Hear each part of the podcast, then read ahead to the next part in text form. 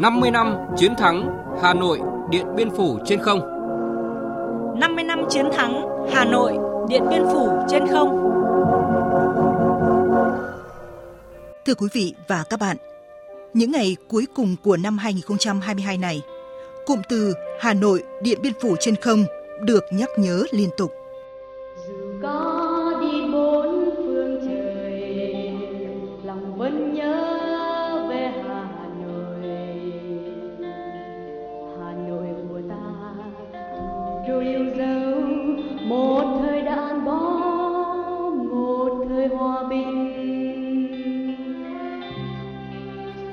Năm trước, vào những ngày cuối tháng 12 năm 1972, trong 12 ngày đêm, quân và dân Hà Nội và các tỉnh miền Bắc đã chiến đấu anh dũng, kiên cường, mưu trí, sáng tạo, làm nên một Điện Biên Phủ trên không, đánh bại hoàn toàn cuộc tập kích chiến lược đường không quy mô lớn chưa từng có của đế quốc Mỹ.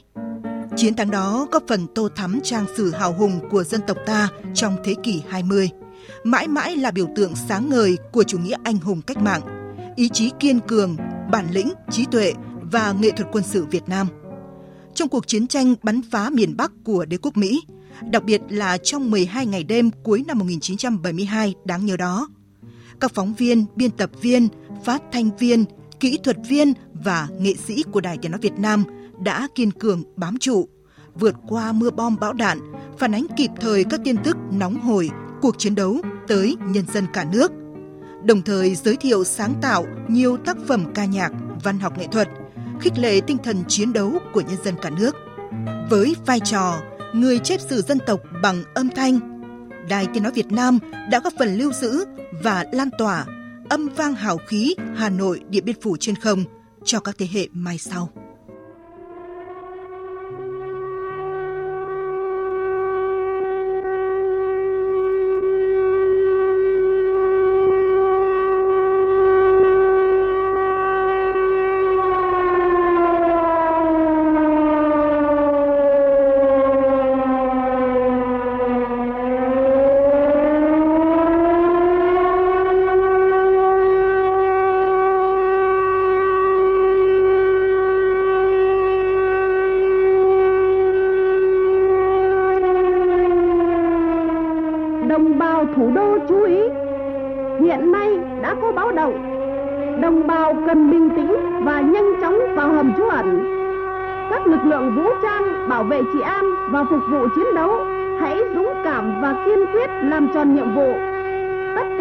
Người hãy chấp hành nghiêm chỉnh điều lệ phòng không nhân dân thành phố, góp phần đánh thắng giặc Mỹ xâm lược. 50 năm đã trôi qua kể từ mùa đông 1972. Thế hệ trẻ hôm nay khi nghe những âm thanh này khó có thể cảm nhận được đầy đủ về một thời đạn bom đau thương và hào hùng của thế hệ cha ông.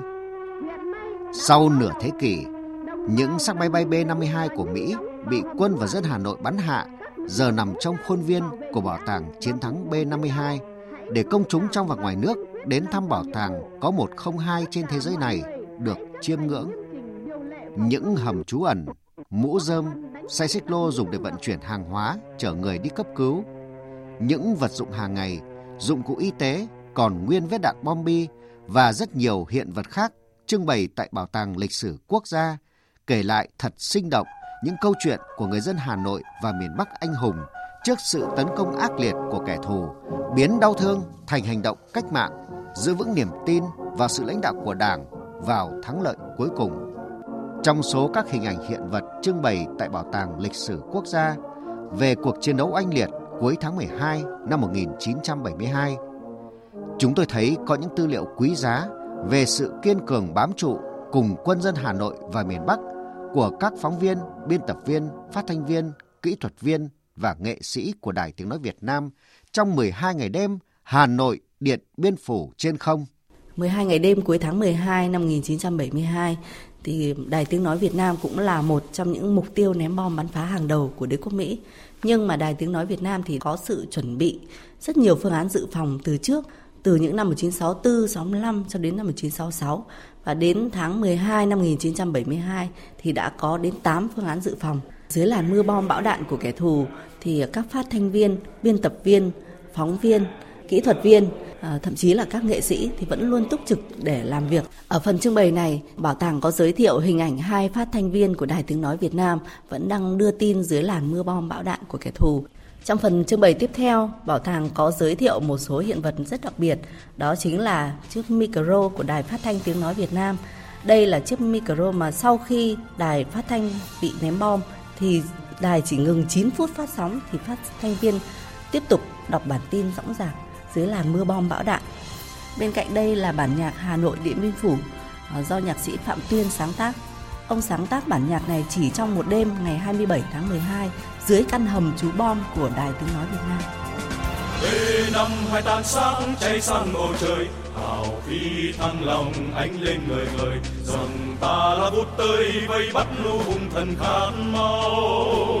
Ý chí chúng ta đây mạnh hơn ngàn lần bom súng quân thù một trận điện biên này sẽ vùi mong sớm lan. Hà nội ơi, đây thăng long, đây đông đô, đây hà nội. Hà nội chúng ta.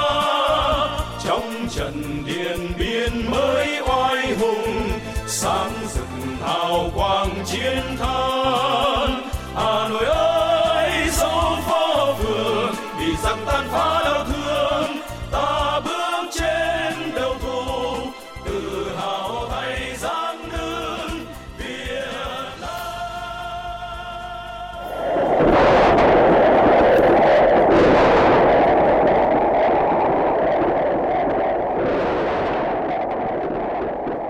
12 năm 1972, sau khi đơn phương tuyên bố hoãn không thời hạn Hội nghị Paris về chấm dứt chiến tranh, lập lại hòa bình ở Việt Nam, đế quốc Mỹ đã mở cuộc tập kích chiến lược bằng đường hàng không vào miền Bắc nước ta với tên gọi Chiến dịch Linebacker 2 với dã tâm đưa nước ta trở về thời kỳ đổ đá.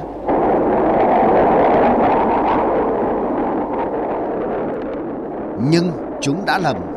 Chúng đã không ngờ Hà Nội ta đánh Mỹ giỏi đến thế. Trong chiến dịch chống lại cuộc tập kích đường không chiến lược bằng B-52 của Mỹ, quân và dân miền Bắc bắn rơi 81 chiếc, trong đó có 34 chiếc B-52 vốn được coi là những pháo đài bay bất khả xâm phạm. Hà Nội góp công bắn rơi 23 chiếc máy bay B-52.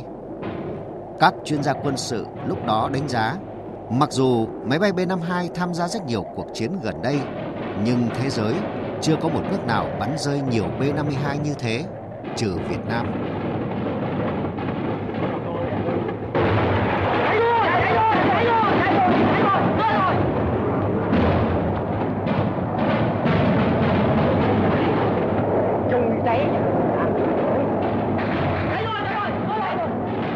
thì sáng 27 nó ném bom ở Khâm Thiên. Thế sau đó thì là tôi ờ, viết cái tên lửa ta đánh rất hay. Trên thế giới này không dám ai đánh pháo đài bay, mà chỉ có tên lửa Việt Nam. Cho nên trong này nói câu là quật cổ bọn pháo đài bay ngay giữa thủ đô. Bọn pháo đài bay mà quật cổ bọn pháo đài bay ngay giữa thủ đô. Năm cánh cửa ô siết chặt vòng vây bắt bao giặc lái. Hiệp đồng thật hay cùng tay súng dân quân tại sao tôi nói cái chỗ này B52 không dám ai đánh nó, mà nó lại bay ngay giữa thủ đô mà năm cánh cửa ô siết chặt vòng vây bắt bao nhạc lái. Đánh rất hay, quật cổ pháo bay. Ngay giữa thủ đô, năm cánh cửa ô chặt vòng vây bắt bao giặc lái. Hiệp đồng tuyệt hay cùng tay súng dân quân, năm cao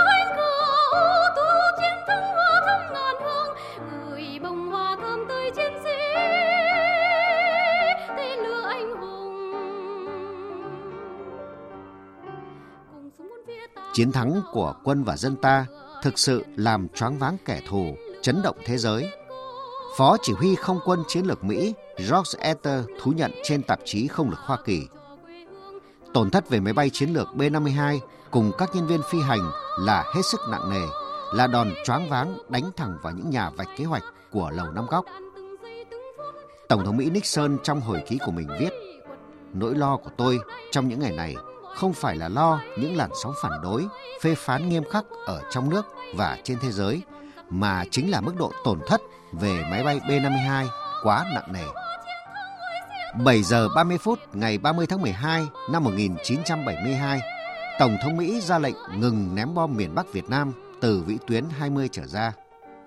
Ngày 27 tháng 1 năm 1973, ký kết Hiệp định Paris, quân Mỹ chấm dứt chiến tranh ở Việt Nam, mở ra thời cơ cho ta giải phóng hoàn toàn miền Nam, thống nhất Tổ quốc. Đúng như Chủ tịch Hồ Chí Minh đã tiên đoán từ trước, Mỹ sẽ nhất định thua, nhưng chỉ chịu thua trên bầu trời Hà Nội.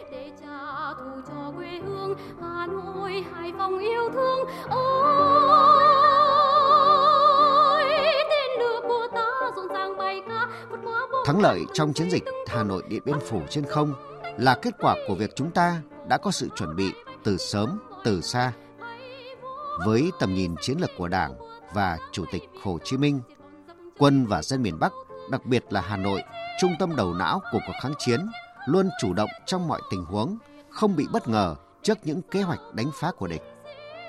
Để làm tròn sứ mệnh thiêng liêng là đồng hành với những sự kiện lịch sử trọng đại của dân tộc, các thế hệ cán bộ, phóng viên, biên tập viên, phát thanh viên, kỹ thuật viên, các nghệ sĩ và người lao động của Đài Tiếng Nói Việt Nam đã ghi lại phản ánh chân thực nhất quá trình chuẩn bị này của quân và dân ta về cuộc chiến đấu với những tấm gương quả cảm, những cách làm sáng tạo, cổ vũ, động viên nhân dân miền Bắc vững vàng bám trụ, vượt qua gian khổ, làm hậu phương lớn vững chắc cho miền Nam.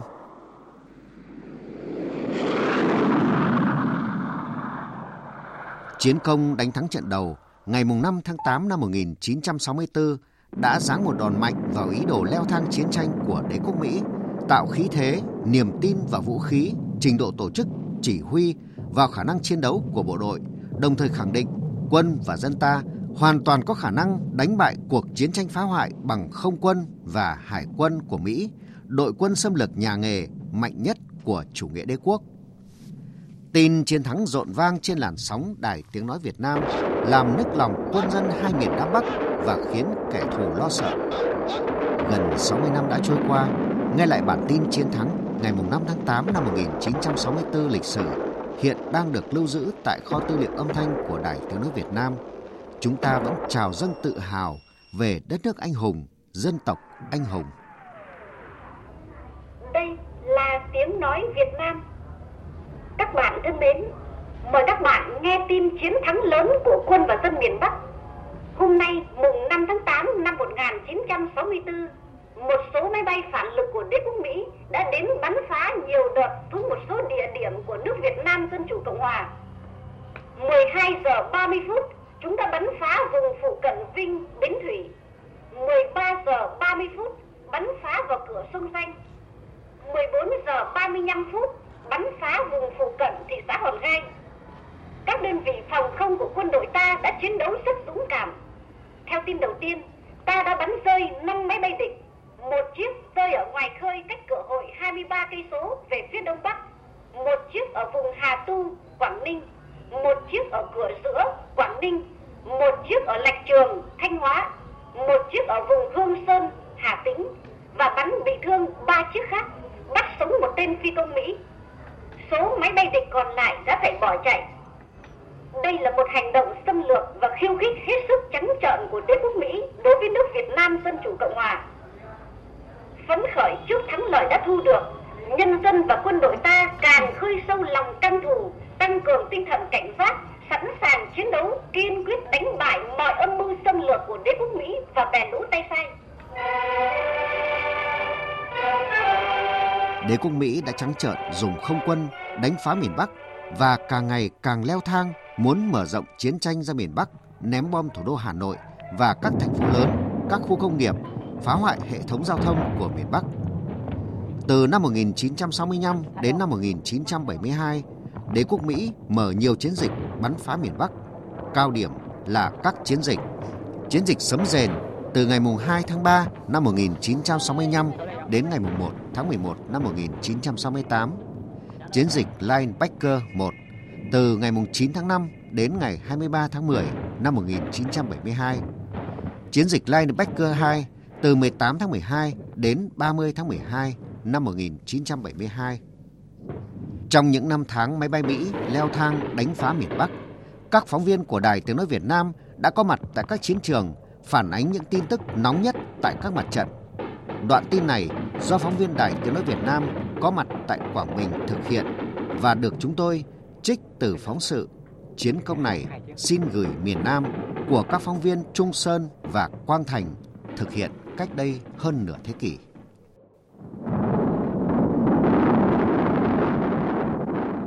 Lúc này là 1 giờ kém 3 phút chiều ngày 11 tháng 2 năm 1985. Tôi đang ở bên Bảo Ninh, cách thị xã Đồng Hới, con sông Nhật Lệ. Có lệnh báo động chiến đấu. Tôi đã chạy ra hầm chiến đấu của một đơn vị dân quân Bảo Ninh. Ở trên đầu tôi là bốn chiếc phản lực xâm lược Mỹ đang vun vút lao tới. Đây là một loại máy bay phản lực cánh trái về phía sau thành hình tam giác, thân và đuôi dài. Đằng sau chúng là những vệt khói trắng. Máy bay địch đang tới gần chúng tôi. Ngay lập tức, dân quân Bảo Ninh đã bắn địch bằng tất cả các cỡ súng.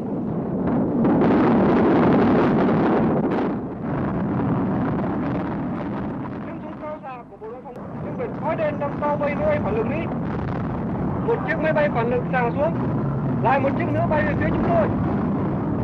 Chiều hôm nay, khác với những ngày mùng 7 và mùng 8, địch bay rất nhiều và bay tới đồng hới bằng nhiều phía khác nhau, bay cao hơn, hòng tránh các hỏa lực của ta.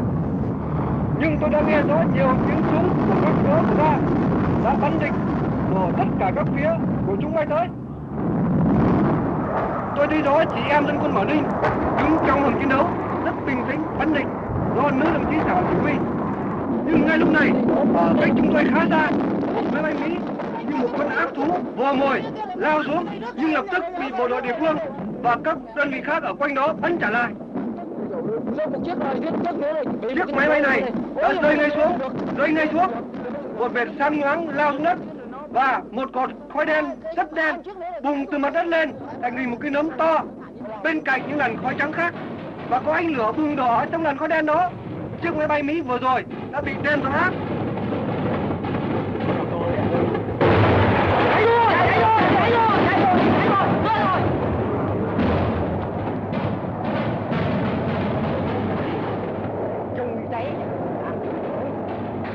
lường trước khả năng cuộc kháng chiến chống Mỹ cứu nước có thể còn lan rộng và vô cùng ác liệt. Chủ tịch Hồ Chí Minh đã dự đoán và chỉ đạo chuẩn bị từ trước cho tình huống Mỹ sẽ dùng B-52 đánh vào Hà Nội. Năm năm trước khi xảy ra cuộc tập kích đường không của đế quốc Mỹ, cuối năm 1967, giao nhiệm vụ đánh B-52 cho tư lệnh quân chủng phòng không không quân Phùng Thế Tài. Bắc Hồ khẳng định, sớm muộn gì đế quốc Mỹ cũng đưa B-52 ra đánh phá Hà Nội, rồi có thua mới chịu thua. Phải dự kiến tình huống này để có thời gian mà suy nghĩ, chuẩn bị. Thực tế đã chứng minh dự đoán thiên tài của Chủ tịch Hồ Chí Minh.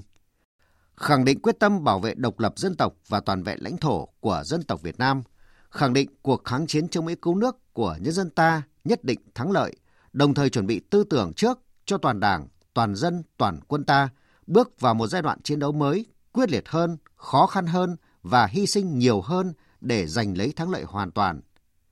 Chủ tịch Hồ Chí Minh đã viết lời kêu gọi đồng bào và chiến sĩ cả nước, hay còn gọi là lời kêu gọi chống Mỹ cứu nước của Chủ tịch Hồ Chí Minh.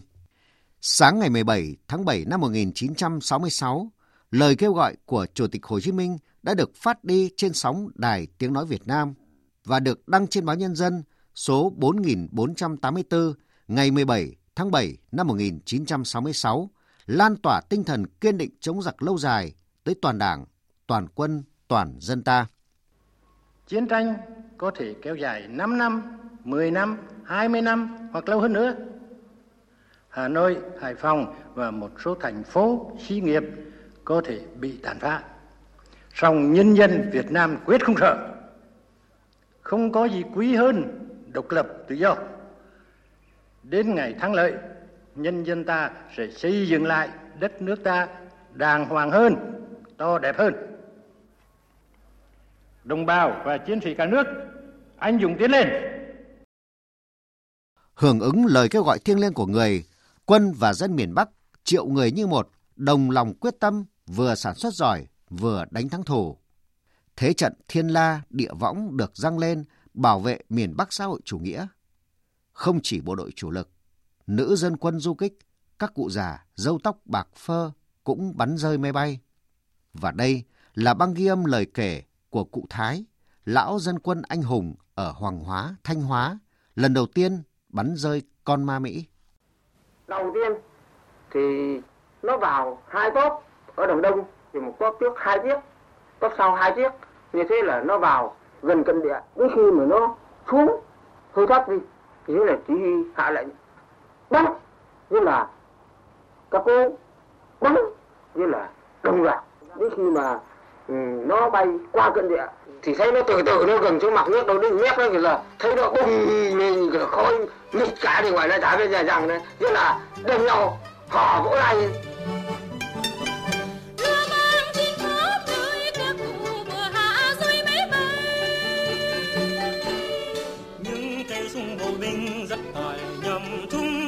Ngay giữa biển trời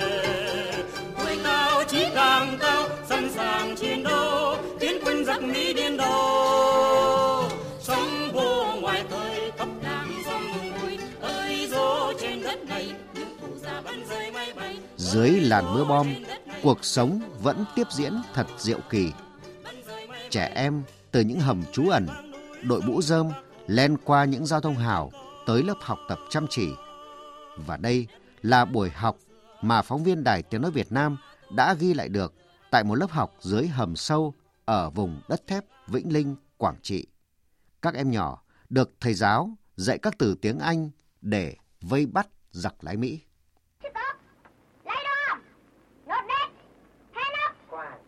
Tiếng hands up em đọc chưa đúng, bây giờ em đọc lại như vậy. Hands up. Hands up. Lần nữa. Hands up. Tiếp. Keep shooting. Go. Rồi, em ngồi chỗ. Bây giờ em tìm đọc xong, em Nam đừng dậy đọc lại cho em một lần nữa. Sit up. Down. Not dead. Hands up. Hands up. Keep shooting. Go. Em đọc cho em một lần. Sit up. Sit up. Lie down. Lie down. Not dead. Not dead. Hands up. Chủ động chuẩn bị đánh B-52, bộ đội ta đã nghiên cứu kỹ lưỡng cả tài liệu và thực địa các trận đánh trên bầu trời miền Bắc. Để rồi, một cuốn cẩm nang đặc biệt đã ra đời, cẩm nang bìa đỏ, cách đánh B-52. Theo Thiếu tướng Lê Hồng Sơn, Cục trưởng Cục Phòng không Lục quân, Quân chủng Phòng không không quân, cuốn cẩm nang chính thức được sử dụng làm tài liệu để huấn luyện bộ đội tên lửa về cách đánh B-52 trước khi bước vào cuộc chiến đấu với siêu pháo đài bay cuối tháng 12 năm 1972. 17 giờ 3 phút ngày 17 tháng 9 năm 1967, Trung đoàn 238 đã xuất sắc bắn rơi một B-52. Sau đó ít thời gian sau bắn thêm một chiếc nữa. Thế là B-52 là 28 bắn rơi hai chiếc tại Bình Định. Đấy. Tạo cái tiền đề về nghiên cứu cách đánh B-52. Đấy là một. Cái thứ hai là quân chủng phòng quân rất chủ động đưa một cái đội nhiễu vào chiến trường như vậy là khu vực uh, Bình Định đó cùng nghiên cứu nhiễu B52 trên cơ sở hai đơn vị đó quân chủng phòng quân tổ chức như vậy nghiên cứu tập huấn hình thành như vậy thống nhất để hình thành được cuốn cẩm nang là cái cuốn sách đỏ cách đánh B52 sau khi hình thành xong thì có vậy tổ chức một cái hội thảo toàn quân chủng chỉnh sửa và thống nhất sau đó ban hành. À, cuốn sách đỏ cẩm nang đánh B52 chủ yếu cái cách xác định đâu là nhiễu B52 đâu là nhiễu của máy bay vậy chiến đấu chiến thuật. Đấy, để chúng ta xác định đúng đối tượng đánh B52 phương pháp chọn giải thống nhất mục tiêu. Đấy là những cái nội dung rất cơ bản. Sau đó chúng ta sáng tạo thêm. Cho để chúng ta có đầy đủ khả năng bắn B52 bình thường. Thậm chí có những đồng chí thì hội trưởng mà đánh ờ, máy bay ném bom chiến lược dễ hơn là đánh máy bay gọi cường kích cái tiêm kích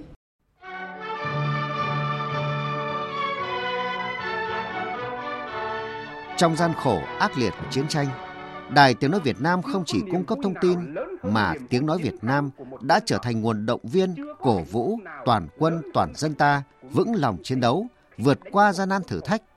Ta đi trên đường Hà Nội rừng rơ chiến công. Đường Giữa những năm tháng đế quốc Mỹ ném bom tàn phá miền Bắc, nhân dân khắp nơi hừng hực khí thế chiến đấu và chiến thắng. Hàng loạt bài hát đã ra đời và phát trên sóng Đài Tiếng Nói Việt Nam.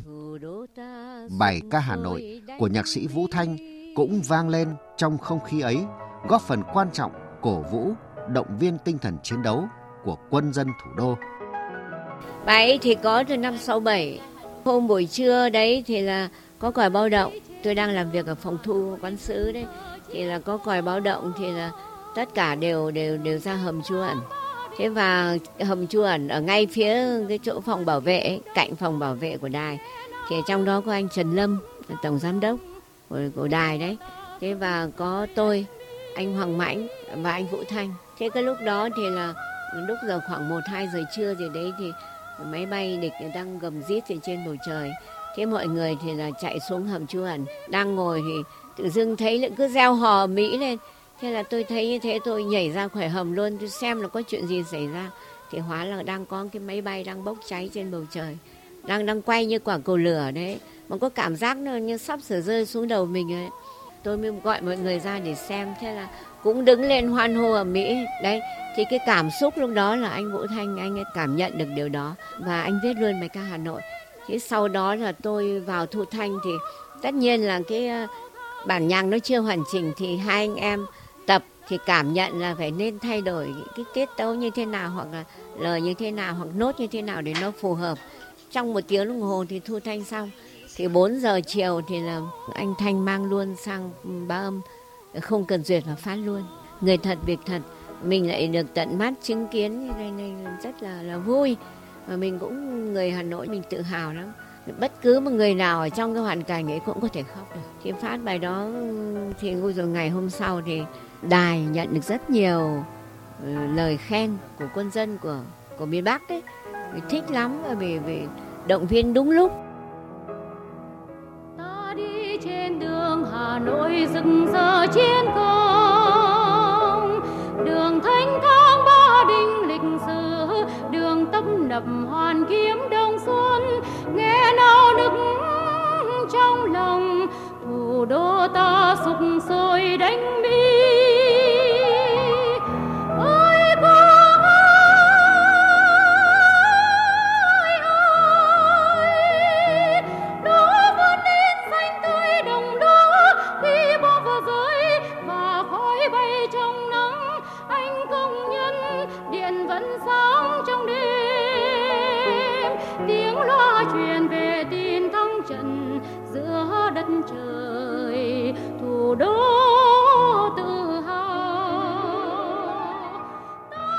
Chiến dịch này nối tiếp chiến dịch kia. Đế quốc Mỹ điên cuồng bắn phá miền Bắc. Hà Nội hiên ngang, anh dũng đáp trả. Xin mời quý vị tiếp tục nghe một đoạn trích trong bút ký Chiến công này xin gửi miền Nam hiện đang được lưu giữ tại kho tư liệu của Đài Tiếng Nói Việt Nam. Với sức mạnh vô địch của ý chí không có gì quý hơn độc lập tự do, cùng với thành phố cảng Hải Phòng, Hà Nội, thủ đô yêu quý của chúng ta, đã trả lời sự đe dọa lớn nhất của giặc Mỹ như thế này đây.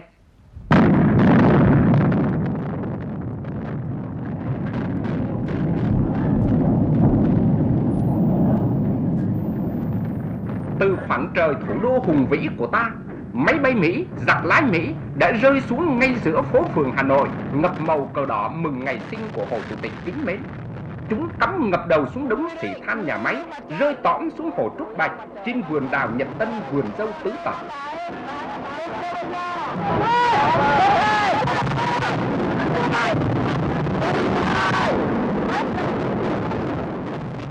Cả Hà Nội, cả Hải Phòng rung chuyển không phải chỉ là sự rung chuyển của tiếng nổ quyết liệt của đạn pháo, tiếng rít xé trời của rồng lửa thăng long bủa vây con ma thần sấm Mỹ, mà là tiếng chuyển động của con người Hà Nội ngẩng cao đầu nhằm thẳng quân thù sắp tới. Cả Hà Nội vang dội trong tiếng hô quyết đánh quyết thắng, trong lời thề cứu nước của lớp lớp thanh niên thủ đô. Sẵn sàng đi bất cứ nơi nào, làm bất cứ việc gì mà Tổ quốc cần đến, chúng tôi xin thề.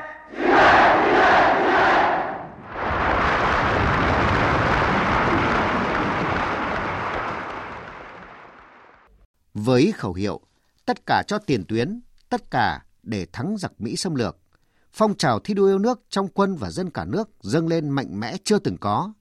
Chiến công nối tiếp chiến công, chân lý không có gì quý hơn độc lập tự do ngày càng được khẳng định và tỏa sáng. Trong báo cáo chính trị trình bày tại kỳ họp thứ tư Quốc hội khóa 3 họp tại Hà Nội trong các ngày từ 19 đến 22 tháng 5 năm 1968, Thủ tướng Phạm Văn Đồng khẳng định cuộc chiến đấu chính nghĩa của nhân dân Việt Nam. Đế quốc Mỹ ngang nhiên mang chiến tranh đến nước ta, chúng là kẻ gây chiến, là kẻ xâm lược, chúng đã phạm nhiều tội ác, trời không dung, đất không ta với nhân dân ta, mà đời đời loài người sẽ nguyền rủa. Chúng phải hoàn toàn chịu trách nhiệm về toàn bộ hành động chiến tranh của chúng. Còn nhân dân ta ở miền Nam thì ngay từ ngày đầu đã đứng lên đánh lại chúng với khí thế và sức mạnh của những người chiến thắng. Rồi lúc chúng mở rộng chiến tranh ra cả nước ta, thì cả dân tộc ta đứng lên, đánh lại chúng, khí thế và sức mạnh đó tăng lên gấp bội. Đế quốc Mỹ có quyền gì từ bên kia Thái Bình Dương, trong lúc nhân dân ta không hề đồng chạm đến chúng, ngang nhiên mang quân đến đánh cả nước ta. Cho nên cả dân tộc ta 31 triệu người như một, quyết đánh và thắng chúng và bất kỳ nơi nào có địch, thì mọi người Việt Nam ta đều có quyền đến đó để đánh địch.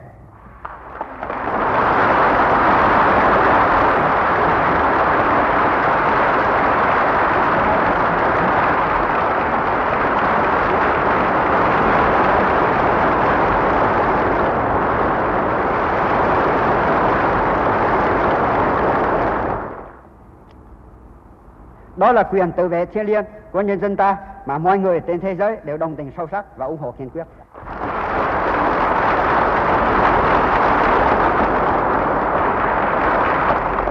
Tình cảm thiêng liêng của dân tộc Việt Nam ta đối với miền Nam anh hùng, thành đồng, tổ quốc, máu của máu Việt Nam, thịt của thịt Việt Nam.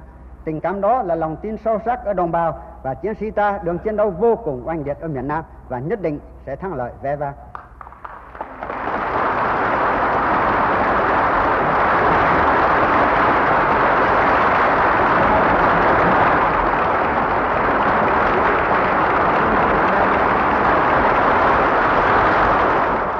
chủ tịch mạnh khỏe và sống lâu, đồng bào và chiến sĩ ta càng dương cao ngọn cờ chống mỹ cứu nước, càng hăng hái vươn lên, phấn khởi và tin tưởng, quyết thực hiện lời kêu gọi đường vang dội non sông, tiến lên toàn thắng ắt về ta.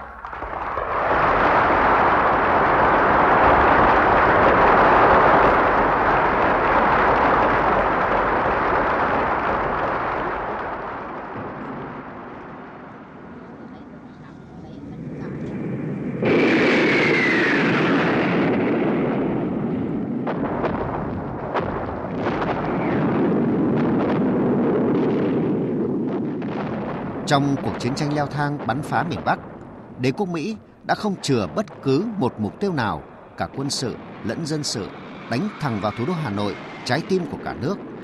Nhà ga, bến cảng, đường giao thông, bệnh viện, khu dân cư, trường học đều trở thành mục tiêu ném bom.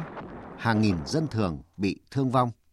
Thời kỳ đó, các cơ sở sản xuất phát sóng của Đài Tiếng Nói Việt Nam luôn luôn là mục tiêu bắn phá hàng đầu trong các trận không kích của Mỹ.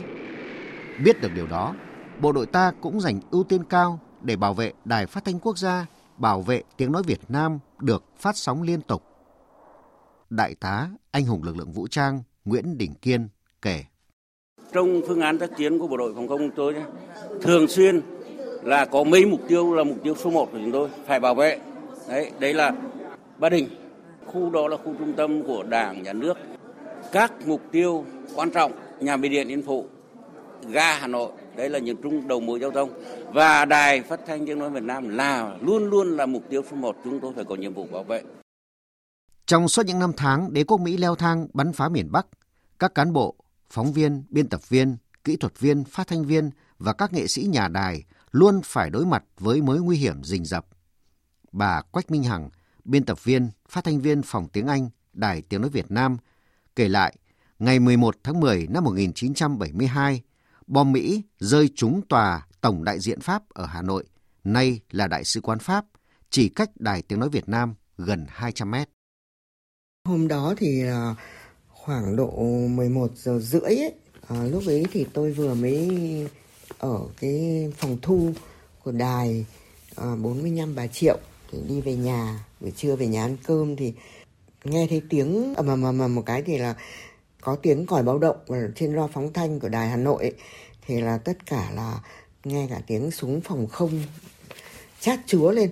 Thế sau đó thì là cả nhà rung chuyển lên và cả nhà đang chuẩn bị ăn cơm thì mâm cơm để trên giường nảy tung hết cả cái mâm cơm lên. Tất cả bát đũa này nảy tung thế là nghe tiếng bom rội xuống là cả nhà sợ chạy vào cái nơi trú ẩn thì hồi đó cũng chỉ là cái ờ, gầm cầu thang thôi, vào đấy để trú ẩn thế thì về sau thì mới biết là hôm đó là ờ, máy bay Mỹ đã ném bom trúng vào cái đoàn ngoại giao Pháp ở Hà Nội thì cái tòa đại sứ quán Pháp đấy thì ông ông Pierre Susini với lại vợ và bốn nhân viên người Việt Nam là bị chết trong cuộc ném bom của Mỹ hôm đó. Thế thì đài bá âm của ta thì cũng ở ngay cạnh đấy, nhưng mà cũng rất may là không bị bom gì cả. Nói thật ra bây giờ nghĩ lại thì rất là sợ, nhưng cái lúc đó thì mọi người thấy bình thường và cũng vẫn cứ đi ờ, làm việc từ quán sứ là cái nơi biên tập xong lại sang bên bà Triệu để phát thanh. Thì mọi người vẫn cứ thu thanh bình thường, vẫn phát sóng bình thường đó Nghệ sĩ ưu tú, phát thanh viên Hà Phương thì vẫn nhớ mãi các buổi đọc, hết sức đặc biệt chưa từng có dưới làn bom thủ. Năm 72, máy bay Mỹ ném bom ngay sát cạnh phòng ba âm chỉ chừng 50 thước. Thì đọc mà cái vách phòng thu nó rung lên như thế và cửa kính thì rơi xuống vỡ ngay bên cạnh mình. Tôi và cùng các đồng nghiệp của mình vẫn phải hoàn thành nhiệm vụ trong phòng thu.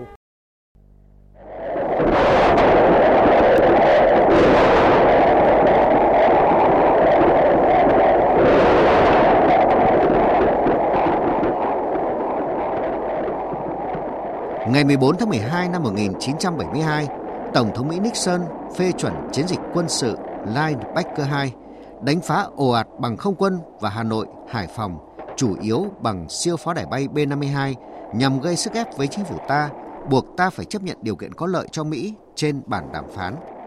12 ngày đêm cuối tháng 12 năm 1972 là cuộc chiến đấu ác liệt nhất của quân và dân Hà Nội. Hà Nội phải hứng chịu hàng vạn tấn bom của địch trong đó 67 xã ngoại thành, 39 phố nội thành, 7 ga sen lửa, 4 cầu, 4 bến phà, phố Khâm Thiên, bệnh viện Bạch Mai và các cơ sở của Đài Tiếng Nói Việt Nam bị oanh tạc. Trong 12 ngày đêm, Mỹ đánh phá ác liệt Hà Nội bằng những trận không kích mang tính hủy diệt. Đài Tiếng Nói Việt Nam đã trở thành kênh truyền tin quan trọng chính yếu nhất để người dân lắng nghe tình hình chiến sự. Còn dư luận thế giới thì dõi theo tín hiệu của Đài Tiếng Nói Việt Nam như lắng nghe sự tồn vong của một dân tộc.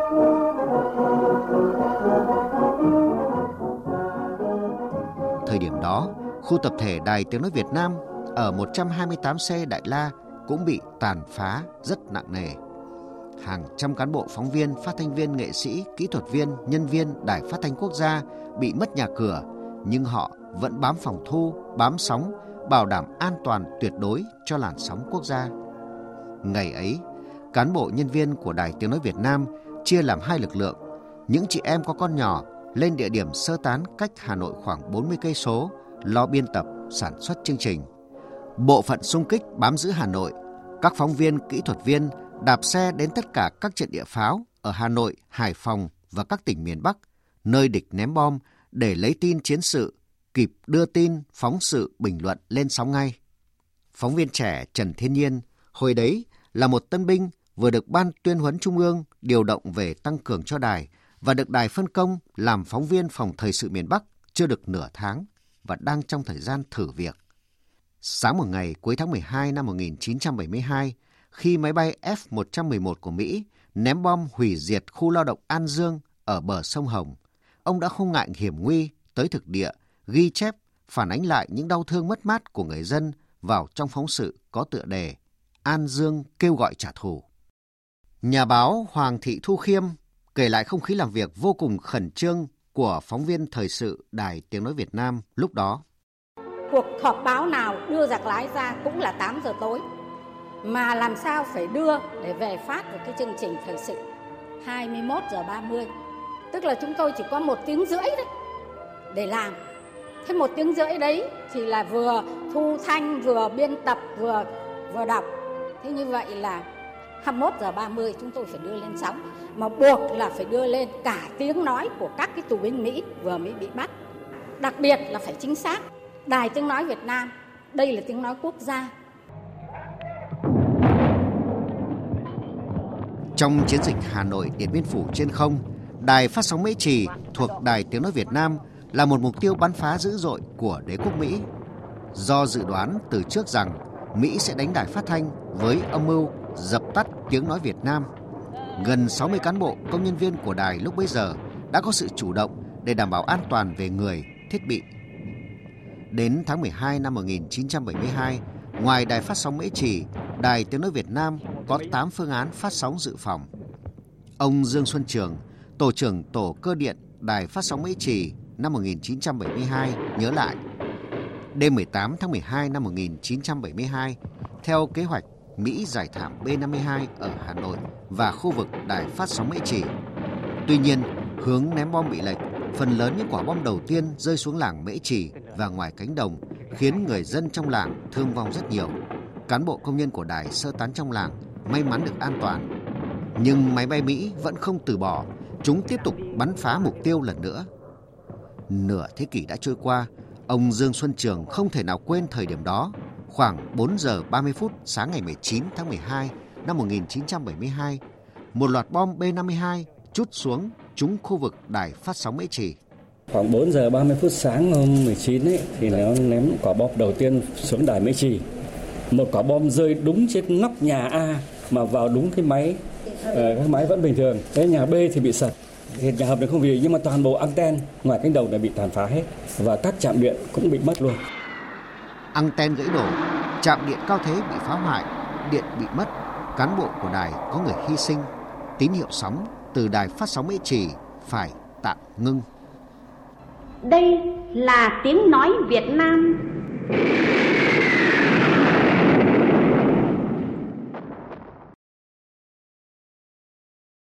Nhưng chỉ sau 9 phút, tiếng nói Việt Nam, tiếng nói chính nghĩa của dân tộc Việt Nam, tiếng nói của lương tri nhân loại lại cất vang đầy kiêu hãnh.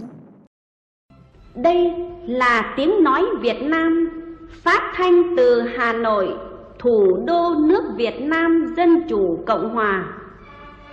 Đây là tiếng nói Việt Nam phát thanh từ Hà Nội, thủ đô nước Việt Nam Dân Chủ Cộng Hòa.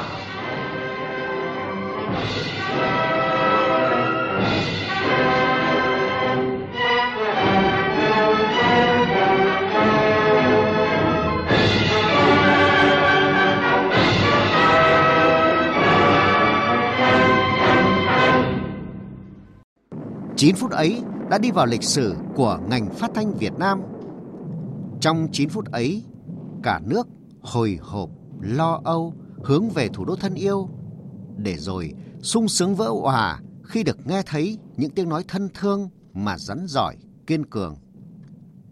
Ông Huỳnh Ngọc Ấn, nguyên Phó Tổng Giám đốc Đài Tiếng Nói Việt Nam, khi đó là Phó trưởng Đài Phát sóng CK2 khẳng định, để tiếng nói Việt Nam vang lên rõng rạc dưới làn mưa bom của kẻ thù, thì từ trước đó nhiều năm, Đài Tiếng Nói Việt Nam đã chủ động có các phương án dự phòng. Không bất ngờ bị động, nên khi Đài Phát sóng Mễ Trì bị trúng bom, ngay lập tức các đơn vị thực hiện theo phương án dự phòng, giữ cho làn sóng được liên tục, thông suốt.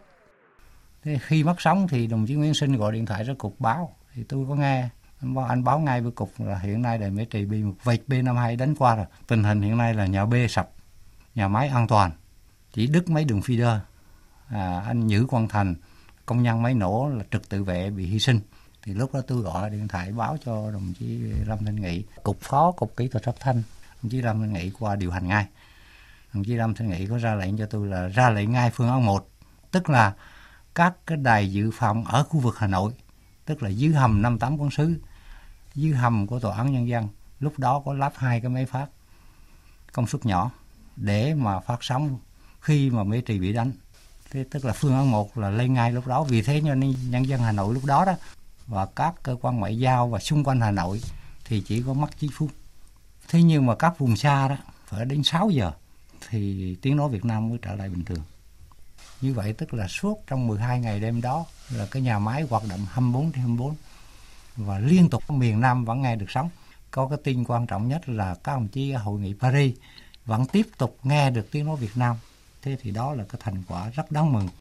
Hai ngày sau đợt đánh phá, Thủ tướng Phạm Văn Đồng đến thăm đài phát thanh Mễ Trì, kiểm tra tình hình và động viên cán bộ đài. Thủ tướng đã yêu cầu lãnh đạo Đài Tiếng Nói Việt Nam trình bày ngay phương án khôi phục đài phát sóng Mễ Trì. Những ngày sau đó, Đại tướng Võ Nguyên Giáp và rất nhiều lãnh đạo Trung ương và Hà Nội đến thăm đài, động viên cán bộ, kỹ thuật viên của đài nhanh chóng khắc phục hậu quả để sớm đưa làn sóng phát thanh trở lại, mang niềm tin chiến thắng đến với mọi miền Tổ quốc và bạn bè trên toàn thế giới. 9 phút ngưng sóng Đài Tiếng Nói Việt Nam sáng 19 tháng 12 năm 1972 đã đi vào lịch sử là một dấu ấn trong chiến thắng lịch sử Điện Biên Phủ trên không của toàn dân tộc mà cội nguồn sức sống bất diệt của nó là niềm tin, là hy vọng.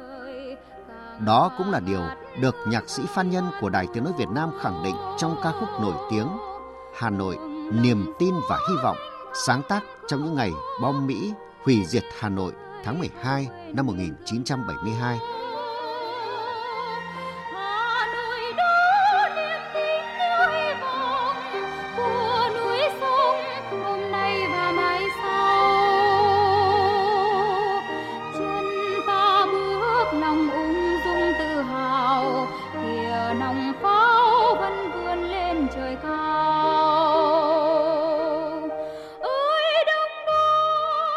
Trong 12 ngày đêm hào hùng ấy, ai cũng muốn đóng góp điều gì đó vì thủ đô đang oằn mình giữa những đợt mưa bom.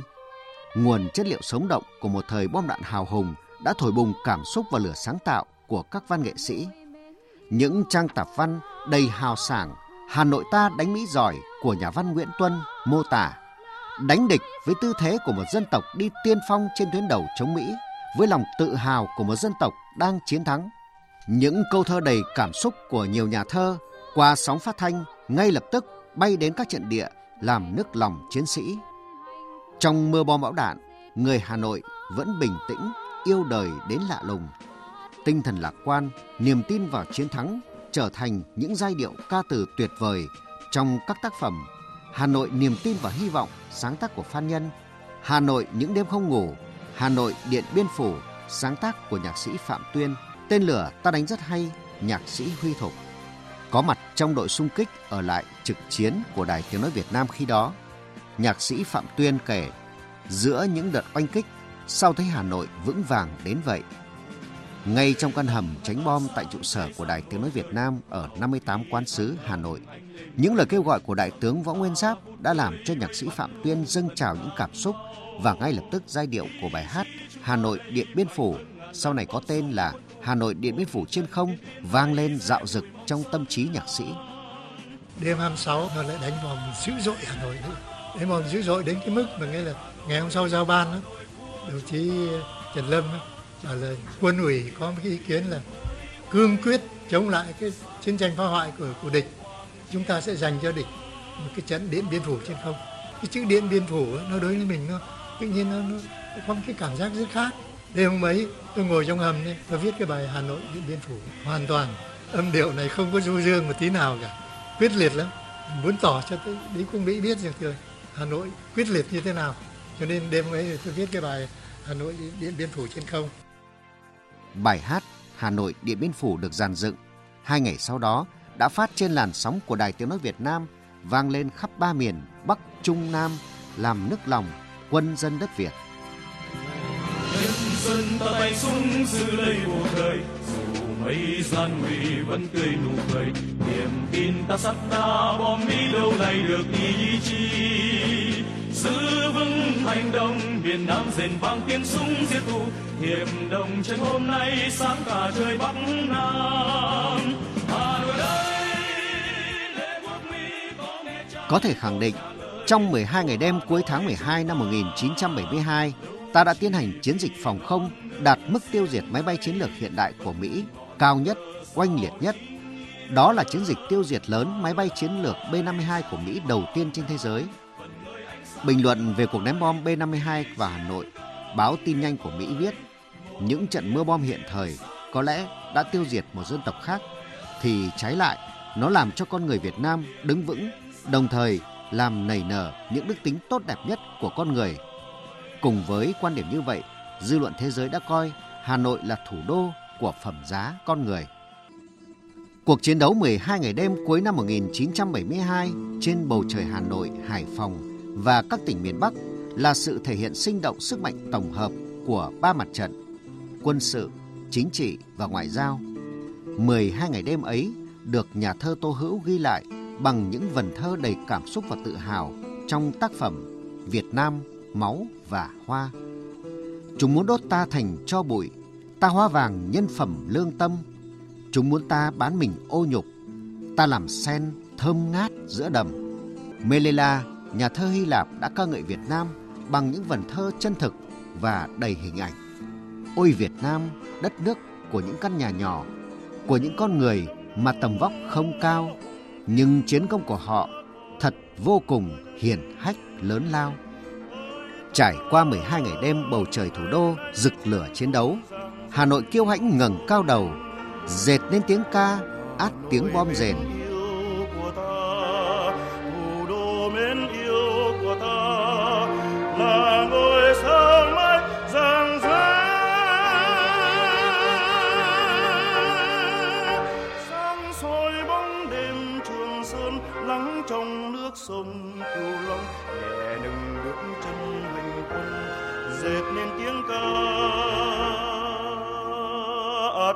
Tiếng dệt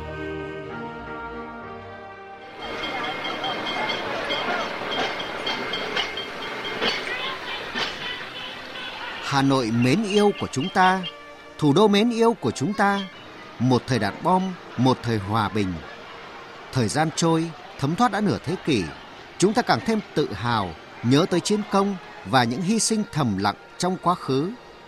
Một thời máu và hoa, mãi mãi ánh lên những tràng pháo hoa lung linh trùng điệp, ngời ngợi khí thiêng sông núi đất trời Thăng Long, Hà Nội.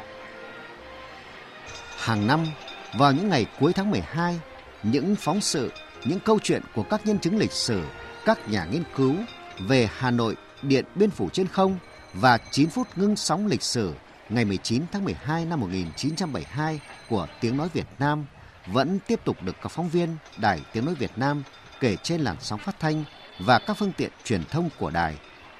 Các thế hệ tiếp nối của Đài Tiếng Nói Việt Nam đang nỗ lực để viết tiếp truyền thống hào hùng của lớp cha anh.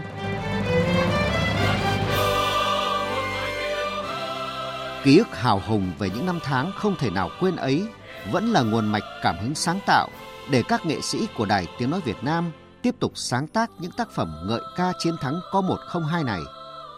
Cách đây đúng 10 năm, nhân kỷ niệm 40 năm chiến thắng Hà Nội Điện Biên Phủ trên không, hai người con sinh ra và lớn lên ở Hà Nội, nhạc sĩ Trần Nhật Dương đã sáng tác ca khúc Bản Hùng ca một thời kiêu hãnh dựa trên lời thơ của nhà báo Trần Nhật Minh. Cùng với tinh thần hào sảng, mạnh mẽ, anh hùng của dân tộc, ca khúc còn như một vần thơ đầy trữ tình sâu lắng. Ca khúc này đã được Hội Nhạc sĩ trao tặng giải B cho thể loại ca khúc năm 2013. Hai nghệ sĩ Trần Nhật Dương và Trần Nhật Minh chia sẻ, người Hà Nội mang trong mình một niềm tin mãnh liệt rằng chúng ta sẽ chiến thắng và các anh đã viết thơ, viết nhạc chính từ những hồi ức như thế.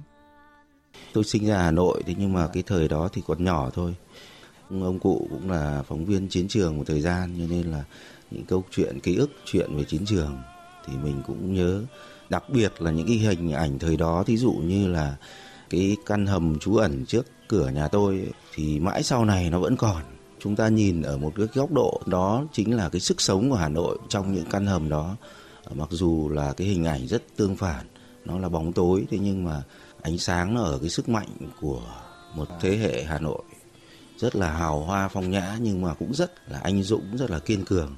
Cái đó nó tạo cho tôi cái xúc cảm khi mà tham gia cộng tác, viết cái phần lời về ca khúc chúng tôi chỉ muốn nhìn ở một cái góc nhỏ thôi tức là sở dĩ hà nội chiến thắng là hà nội có một cái truyền thống có một cái giá trị về văn hóa.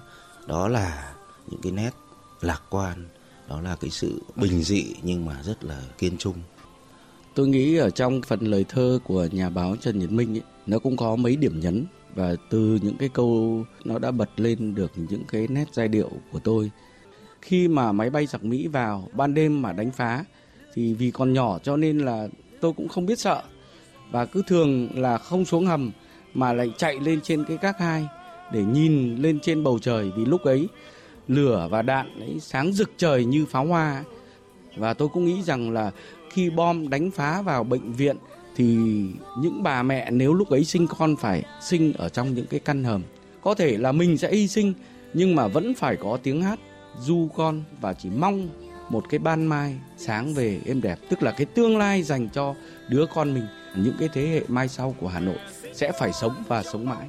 Thì tôi nghĩ đến cái thời đó và những cái câu nhạc nó được bắt đầu từ những cái mạch nguồn cảm xúc như vậy. Tiếng hát đưa nổi lời ru ra diết mẹ ru con ru con giấc ngủ mưa nắng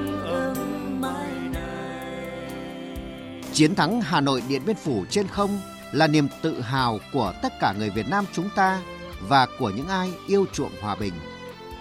Hào quang của chiến thắng này mãi còn lấp lánh và Đài Tiếng Nói Việt Nam vẫn đang góp sức để lan tỏa hào khí của những ngày không thể nào quên đó, mãi âm vang cùng đất nước. Quý vị và các bạn vừa nghe ký sự phát thanh đặc biệt Âm vang hào khí Hà Nội Điện Biên Phủ trên không kỷ niệm 50 năm chiến thắng lịch sử Hà Nội Điện Biên Phủ trên không. Chương trình do các phóng viên Mai Hồng và Hồng Nhung thực hiện. Chỉ đạo nội dung và thể hiện lời bình Nguyễn Vũ Duy.